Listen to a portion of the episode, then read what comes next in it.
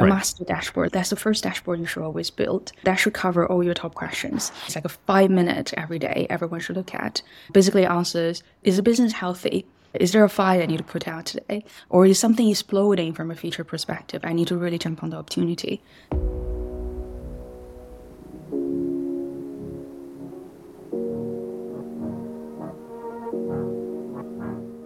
You're listening to Seedcamp Firsts, the definitive guide to help early stage founders get their companies off the ground. Brought to you exclusively through the wisdom and lessons learned from some of the brightest minds across the Seedcamp nation.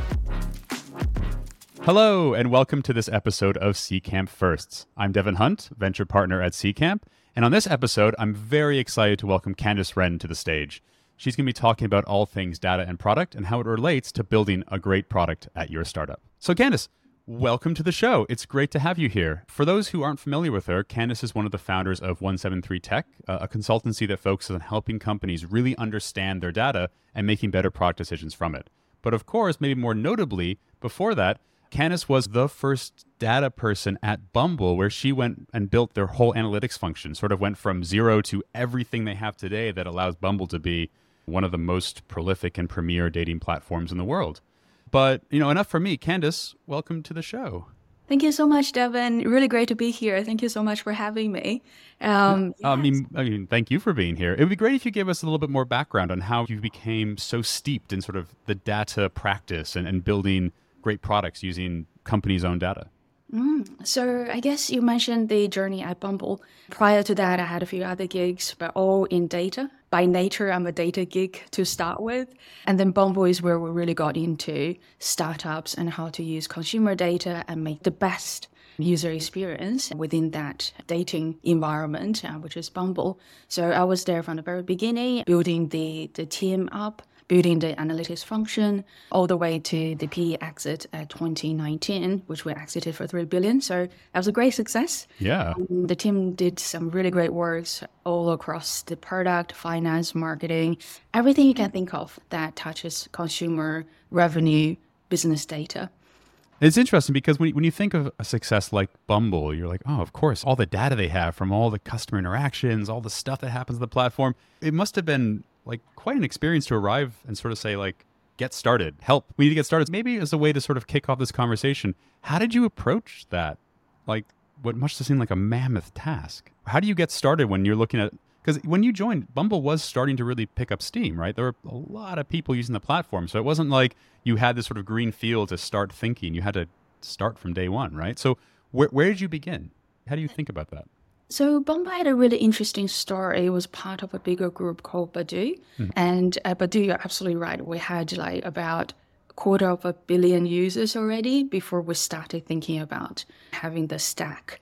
And we're speaking of some eight years ago when we started this journey back in 2015. And we don't have the luxury of today, this open source tools.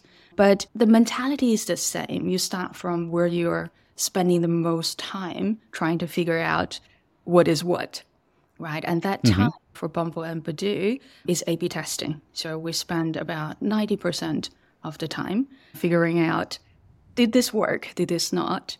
And lots of analysts writing codes, pulling data. So the first thing was actually automating that part.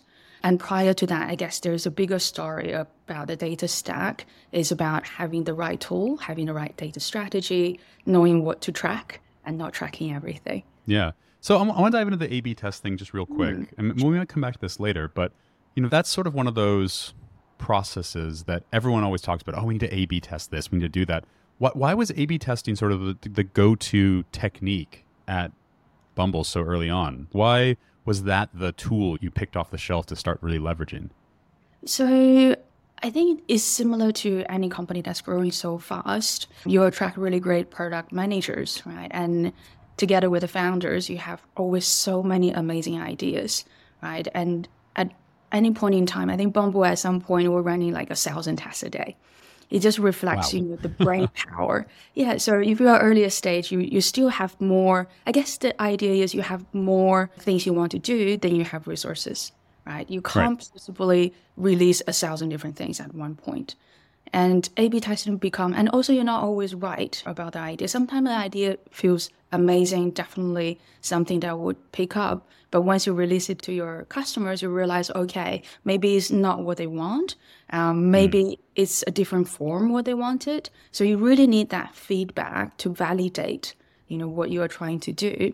And sometimes without A/B testing, prior to that, we'll be releasing features and had a very bad effect in terms right. of activity or revenue. And you don't want that to happen when you have half a billion customers on the platform. So you want to make sure you control that, you know the effect of it quickly before you go develop it full on. So the other element is the MVP process, iterative approach. Right. So this is getting sort of product discovery, right? This is the product discovery process. So maybe talk me through your sort of internal framework on product discovery and data, because I think everyone's always thinking about data like post feature launch, post like customer interaction how do you get that data driven thought process before you get to that stage? Talk me through your framework there.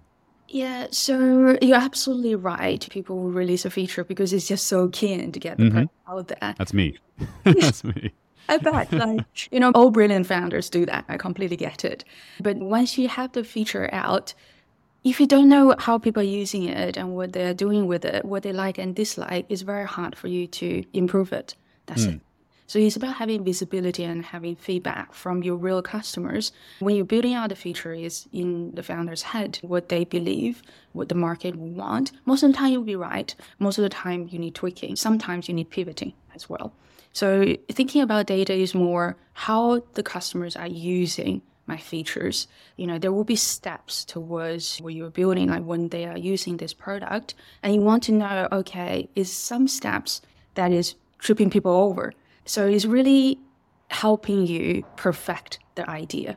And sometimes, again, helping you change the idea, pivoting it or improving it is some based on what customers are doing. Right. And so, how, how do you think about building those MVPs then? I mean, it's hard to discuss without going really concrete, but what does a good MVP, like minimum viable, I guess, test in this case, look like? because you know it's always very easy to just build it you know we'll just build it and ship it how do you structure that to get the highest impact for like data extracted from the test so you mm-hmm. can make a better decision so I guess there's two things here. One, you know, what is an MVP? Like, yeah, how minimum is minimum? That's a probably a better question for a product manager. But from a data perspective, you have an idea. You know, there's a feature you want to release what is the minimum you can do for people to get the benefit of this feature without having to make it perfect? So again, which I understand, a lot of PMs yeah. and founders want everything to be perfect before it goes out. There's no time for perfection at I would say any point of a startup life. You need to make sure you get the idea out. So I guess little things like different colors of buttons, explanations, anything you can get out there quickly for the users to try it out, that will be the MVP you should aim for. On the data side, is about tracking their behavior. So going through the steps of this feature and the conversion funnel. So those are the things to think about from the data side. Oh yeah, of course. And I think you, you, sort of mentioned one of the tropes that I always like to fight against, which is does the button color really matter? and I'm sure like large scale, those like half a point movements are extremely important. But honestly, like at the MVP stage, like you, you, talked about the funnel, and that's something I love to bring up, which is mm. are we moving people through our customer journey? And I know one of the things you, you mentioned in our like sort of pre-chat to this podcast is this idea of the user journey as your source of data. What does that mean? Talk me through that because I love that framework. Yeah, so we can consider user journey in many, many different ways. But on a very high level, again, we focus on the, the beginning of a startup life. Um, you want to make sure you concentrate on the important bit, right? And user journey, think of it as a customer's life cycle with you. Mm. And I tend to think of it from left to right, although it's not always a linear mm. journey. So if we think about an app, let's take Bumble for example. Yes, know, please. Yeah. so they would need to know about it. Um, so there's the awareness, and then you know, first time they get to your app is download, and then they need to register, and then they need to create a profile, and then they start voting. So they start swiping, and then they have a match, and they start chatting with this person, and then hopefully they will go on a date, and you know, probably marry, have kids. Right. So this is the user journey as per how they, the user would make the most out of the app. And obviously, there's other things as well from an app perspective. So, for example, subscribing to a paid product. And after that, there are things that we think about retaining them as a subscriber, so a payer, mm-hmm. and then you know a lot of things relating to that, retentions, churn. But if you think about this user journey, you want to take them from left to right. When they register, you want them to fill in a profile. Once they get there, you want them to do the next thing. So always push them onwards. And on a high level, those are the data points you want to know. How many people registered and how many people got to each step and how quickly they get to each step. So, and this sort of transitions into a great question I think a lot of early product makers have, which is where do I get this data from? Right? There's the classic problem of the, the default analytics packages are almost always geared towards external marketing outside the product not in this internal sense, which we're actually hyper focused on in the early stages, right? But how do you think about this when you maybe at 173Tech, when you approach newer products, where did you get the data from? And what did you have to maybe do to actually find the data in the first place? Yeah, I think this will be surprising to a lot of people, but the data you need, you actually already have. This is a what? thing. Yes. Oh. the thing is, we call this operational data, reason being for your app to operate, you need this data. You need to know who registered. You need to know who paid. You need to know who swiped on whom. Otherwise, your app won't function, right? So you will have this data already somewhere. Usually, it's your backend database. So mm-hmm. Postgres is a great example. MySQL, SQLite, you know, whichever you're using at this early stage. But this data is already in there. It's just not in a form that's very easy to digest or consume by everyone. So you typically have PMs or founders going to the engineer trying to pull data out of that. Your backend database is a great source and data is already in there. The second thing, you know, if you are a, a e-commerce or web heavy business, uh, Google Analytics 4. So you will have all the data in there in GA4 already to help you answer this question. Right. And so what do you recommend like early founders sort of because the, the tricky thing with the data is there. This is a huge revelation for me too. Like my first business, it was like, oh yeah, everything we need to know is in our database. I just need to spend some time actually extracting it, which for me isn't difficult as an engineer, but obviously, if you're not an engineer, it can become extremely difficult. How do you approach that information sharing? Because it, it feels like a chore, right? It doesn't feel natural to do. So, how do you do that? I get that. It is again in a bit of a process way. So starting from the very high level, and we typically when we see challenges within the you know early stage of founders or senior management team to find the data, is about when they see different data sources they don't match. For example, GA4 and backend data or your uh, CRM system numbers don't match or they don't know what the numbers mean or what they say or the changes. So GA4 data will change between today to last month. So those kind of things becomes really tricky. So people lose patience, people lose trust in the data, and people just can't be bothered. Right? Yeah. So to your question, how do we approach it? First of all, it's about thinking what do you need i know this is sound really naive or basic but it's really what is your number one thing the north star uh, we like to call it what are you aiming for um, for the early stages, typically, you know, will be 5,000 registrations, for example, 5,000 downloads. Right. So what's your goal? Like, what do you need to accomplish to show that, that this whole product's working, your whole idea's clicking? Right.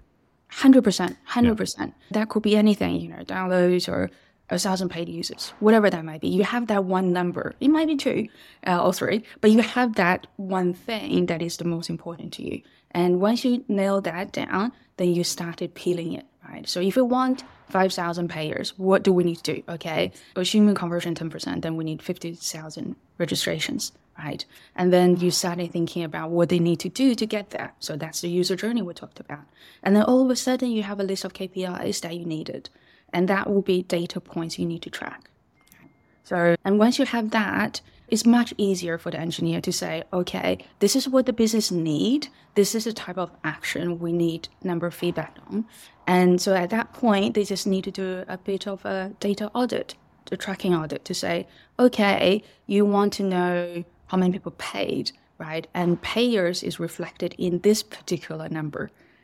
Right. Yeah. And this is here, right? Yeah. So this is step one. So you have curated what you need and what they are in the technical sense within your database. Yep. If you have that one-on-one and you have the definition completely sealed, you'll be surprised, you know, when people say active users, there could be 10 different definitions within a company. A So, 100%. yeah. So this process is about that as well. So it's about what we want to know exactly what they mean, how they translate it into the technical sense. Yeah, I mean, this is such a good piece of advice because I think a lot of people take what I call the bottom up approach here, which is we have these tools, we've installed them. What can we extract from the data that these tools give us? Where this is one of the few scenarios where you actually want to go top down, which is say if you're like a, a SaaS type company, like it's retained subscriptions, right? That's the ultimate great sort of heartbeat of a company that has mm-hmm. any sort of SaaS play. And then you work backwards from there. What does a retained subscription look like? Well, they have at least three months of uploaded data on our platform. And then, you know, they registered and they brought, invited one team member. And then there's all these, you can work backwards, right? That's basically what you're saying. And then you might discover you, you don't need Customer.io or Fathom or anything. It's actually all in your database or in your Stripe dashboard, maybe. That gives you enough to get started, right? Just to start. Hundred percent. I think you mentioned a really good point about adding a team member. So that's like the aha moment, right? That's the moment you can predict someone is going to be, you know, a retained user. So there's a lot of things that's really interesting there as well. So you can focus on getting people through that step when they Yeah. realize the full benefit of the SaaS product and they will become payers and retain payers. This is a bit madcap, but maybe it'd be fun to quickly run through maybe what you would best guess would be like a North Star metric for different styles of businesses. Like we just talked about SaaS, and especially like collaborative SaaS, obviously like retained payments and invited team members is super powerful. But what about a consumer app? What sort of North Star metrics do you keep in the back of your head, like a Bumble? There's a few things here. If you're a subscription product, no matter if you're a consumer, SaaS, subscribe, retain payers is always a number one or one of the top things to Yeah. look into. When you get to that stage, there are so many things that will contribute to that number. And the thing with, especially for SaaS, retained payers is a bit hard to look at because it's a year later, right? Most Yeah. of the time you have a yearly Yeah. subscription. So you actually can't wait for a year to say, are they retained or not? Yeah, that's way too long. exactly. So maybe two months into their, their journey with you, even though they're still paid, they got fed up about something and Sure. they actually churn already. So, you know, in that sense, activity or user engagement becomes really important. And that's always a lead indicator of churn uh, or retention. So you really want to know the activity levels of the company. So that goes back to a list of metrics, for example, your active users. And beyond that, we have this concept called activity score. And Oh, that's okay. yeah, so that is, you know, relating to feature analytics. So what are they doing? It's about the intensity of that activity. So activity user is about yes or no, are they active or not? The activity score is about how much they're active. Are they become more and more active within your app or they are dropping? And that is a really good indication whether they will be continue to pay or they will churn in a year time. So this activity scoring is really important. And then there will be things like you start quantifying that, you start segmenting that among your users, and then there's a whole bunch of things you can do from a CRM perspective at the back of that. But going back to your question on what are the top things you would aim for, if it's a North Star, it's good to keep it simple and different stages will be again different. If you are just at the very beginning, registered users, that could be a good one. Um, you know your aha moment. So, you know, what you said before, added one team members to a SaaS product. So those are the things you need to collect the data and look backwards to say, okay, for people who've done a whole bunch of things, which one thing lead to something? That something could be payment. Of course. Yeah. Of course. And And, and you mentioned activity score, and I'm sure mm-hmm. a lot of listeners are, are quickly jumping to some of the classic ones like your monthly actives, weekly actives, daily actives. Th- That's one of those interesting metrics where it's so contextual to the type of product. How do you sort of pick it so it's not difficult, but it's being at least reflective on how true the activity is? How do you think about those sort of very traditional metrics? Those metrics, they are a very good signal mm-hmm. to have. They tend to be vanity metrics in practice. Yes. And you'll be surprised how easily you can influence those numbers. Let's take active user, for example. If you spam all your users with a notification or an email, your, mm-hmm. your active user will jump right away. right? And what you will see following that is you will dip because a percentage of them will be really pissed off and they will never yes. Right? So that's why these numbers are so easily manipulated um, and doesn't truly reflect the health of the business. Right. So this is where you get into the level of activities. So let's take a dating app for example again. Mm-hmm. So what would people do within a dating app? So they swipe, uh, they match, they chat. Right. So those are the key things they do. And if you start thinking about in those sense, those are the core features within your app and you start looking at the intensity now. So how many swipes we have in a day, you know, on a daily level? How many matches? So now you have a conversion already. So let's say out of a thousand votes, you have a hundred matches. Out of a hundred matches, let's say 500 went on to conversations. And then the conversations, um, we have this thing called meaningful or not meaningful conversation. As in the, the conversation says, maybe the girl said hi, and then that's it you know, yep. that's meaningful. Yep. You want it to continue, right? So those are the things you want to capture within your reporting or visualization. So mm-hmm. you, know, you have the MAU or DAU on top, give you a high level overview. Okay, you know, we have active user coming back every day, but then you go down a bit further to say, okay, people are coming in. Are they doing more? Are they doing the same level? So are they being more active within the app? So those are the key things. That's a real health of your business. Nice. It makes sense. And you mentioned this because as your product becomes more complex, it, it starts to move away from like full app analytics down to the feature analytics, right? So talk me through what the difference is there because I think this is one of those things where a lot of the terminology starts to get a little confusing. So talk to me about feature analytics and, and sort of how you approach them when you're setting those up for the first time. Yeah. So features, uh, those are the things that people could do within the app. So mm-hmm. if you mm-hmm. have a SaaS product, so it could be sharing a document with people, creating a document, bringing your team on board, those kind of things. So you have a list of features now.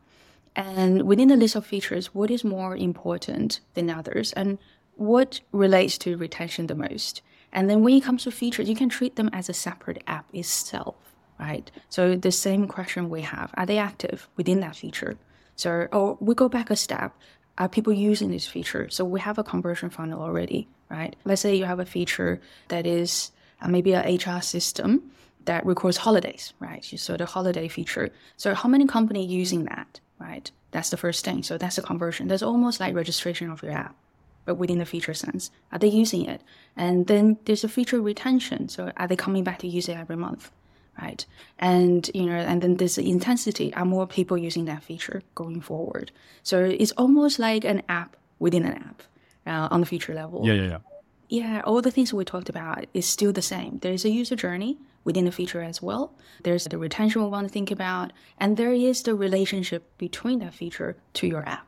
Right? So how does it contribute to the success of the app, right? So lots of questions you can ask here. People who use this feature, are they more active than others, are more likely to pay, right? And then all of a sudden you have a feedback. Okay, these features is really some features that are really popular but doesn't lead to payment, which is still okay. It's just you will treat them slightly differently. There might be features that's really really popular, people keep using it, and you're not charging for. So that's something to think about as well. Do we want to move that feature into the paid um, feature list? So mm-hmm. there's so many things when it comes to feature retention. So it's very similar to the app tracking we talked about, but then there's a relationship how they relate to yeah. the overall health of the app as well. Mm-hmm. Now that makes sense. And this is excellent because this sort of segues really nicely into sort of the next major question I want to dig into, which is starting to actually make this data available amongst teams. You know, we've sort of gone from a very simple early stage companies implementation now to features and stuff like that how do you start collecting this data and sharing it with the right people who matter, be it like the engineers or a stakeholder or just senior management to show things are going okay? I mean, obviously, when it's just the couple founders, maybe one founding engineer, everyone's in the same room. It's easy to just keep this discussion flowing. And then at some point, it stops, right? It stops getting siloed. So I'd love you to talk me through not only the tools you use to start to collect and organize and make sense of this data, but how you actually get people to look at it, to actually pay attention to it. So it's not you like, oh, we collected it. We, we collected it. Great. Anyway, we're going to go do the thing we want to do anywhere. Right. They're actually using the data to make real decisions. Talk me through, like, maybe how you start from square one and then how you start to layer on process or tools or not, or whatever you sort of seen work effectively. Um, that's a great question. So uh, we talked a little bit about you know the definition of data before. What do you need to track? It means, and we typically call that a data dictionary. So that's the first step. You know, is relating to the data strategy. So what are the questions you're trying to answer? What is the business? What is important? What are you aiming for? And then you peel it down to all the KPIs you need to reach to get there Mm-hmm. right? And then all of a sudden you have a data dictionary. So this is something everybody is involved. So data found- dictionary. So it's sort of your go-to guide for all the data of your company, like that. Exactly, exactly. And the purpose of it is to make it available for everyone and it's digestible for both the business and the engineers. So mm. you will capture, you know, what is a matrix called, what is its definition from a business perspective, and where's the source data, right? And that's what engineers. So everyone now is on the same page. This is what it means and this is how we get it. Right. Um. And I mean, this that is makes a lot of sense. yeah. And sometimes data is not that it's not rocket science, but you know there's a few things, very disciplinary things you have to do to make life super easy for you. So the first thing is a data dictionary, and this is really getting people in the room, discussions, everybody is on the same page, and also as your team expand, this is something you can give it to people really easily if you have new PMs, new any staff members. So that's the first thing. And then you need to start thinking about your data stack. So, you know, what you talked about, what do you need? Um, do you need anything at all? What do you currently have? So, lots of companies at early stage, you already have GA4, which is not that bad. You know, a lot of people struggle with GA4. Typically, the challenge I hear is data don't match, data changes. So, a, a bit of a data audit. So, you have the data dictionary, go into what are you tracking?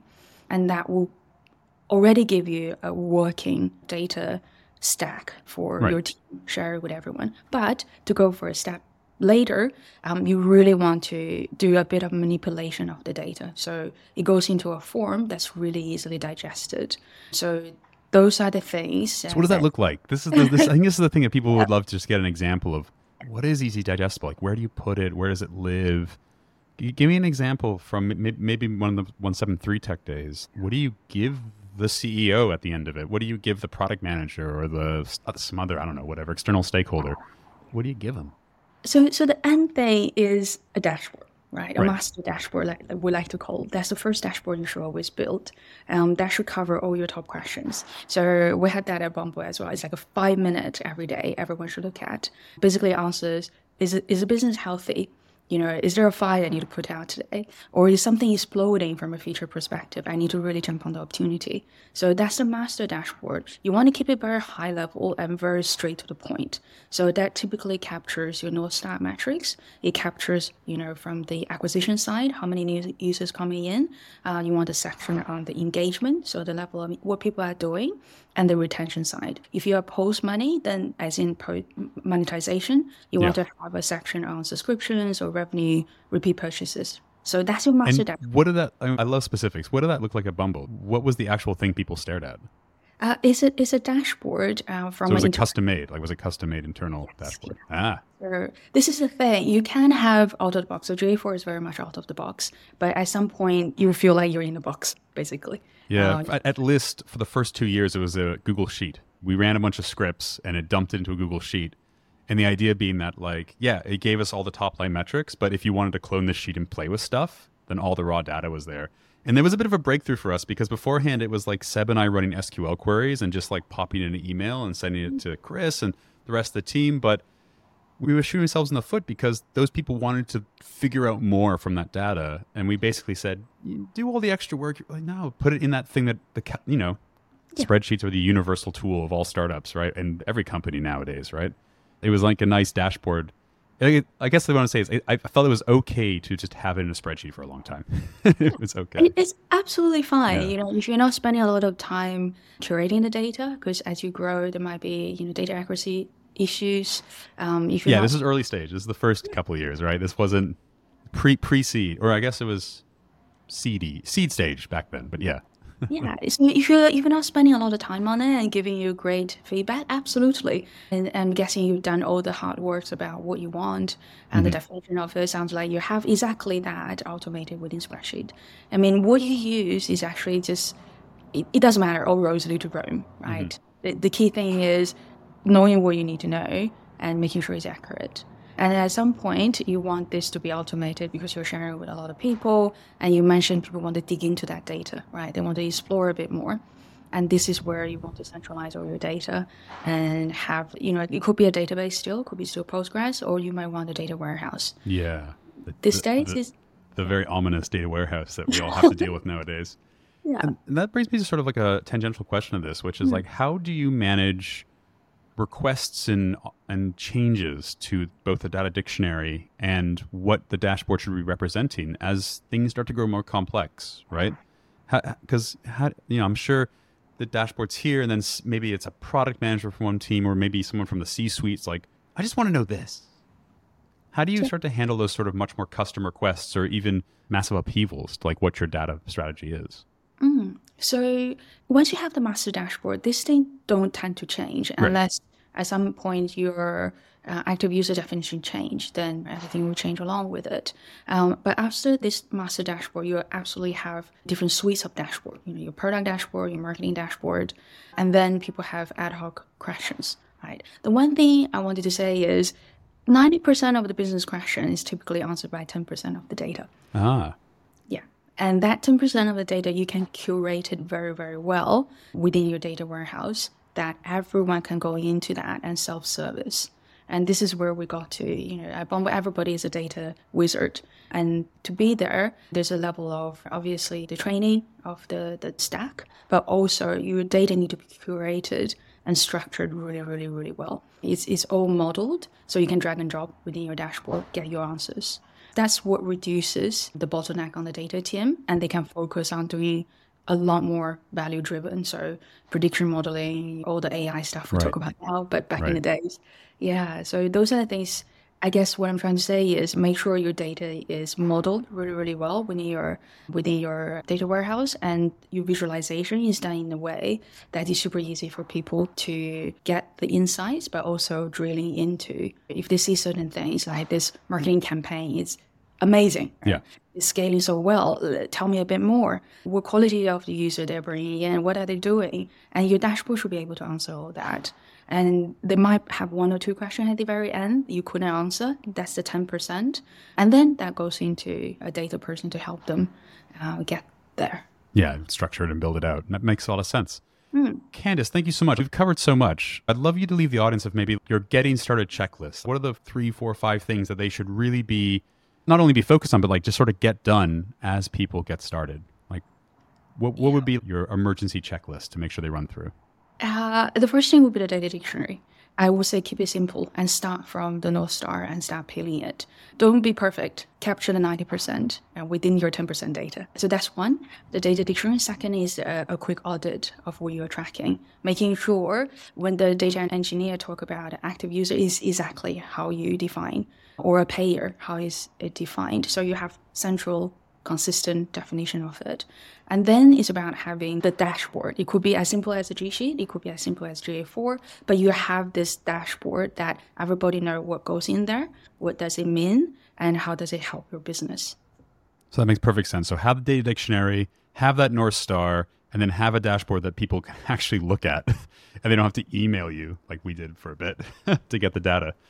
That makes a ton of sense. Well, Candice, thank you so much for joining us on this episode of Seedcamp First. Is there anything you'd like to uh, promote, or, or, where can people find your information if they want to learn more about what you're doing right now?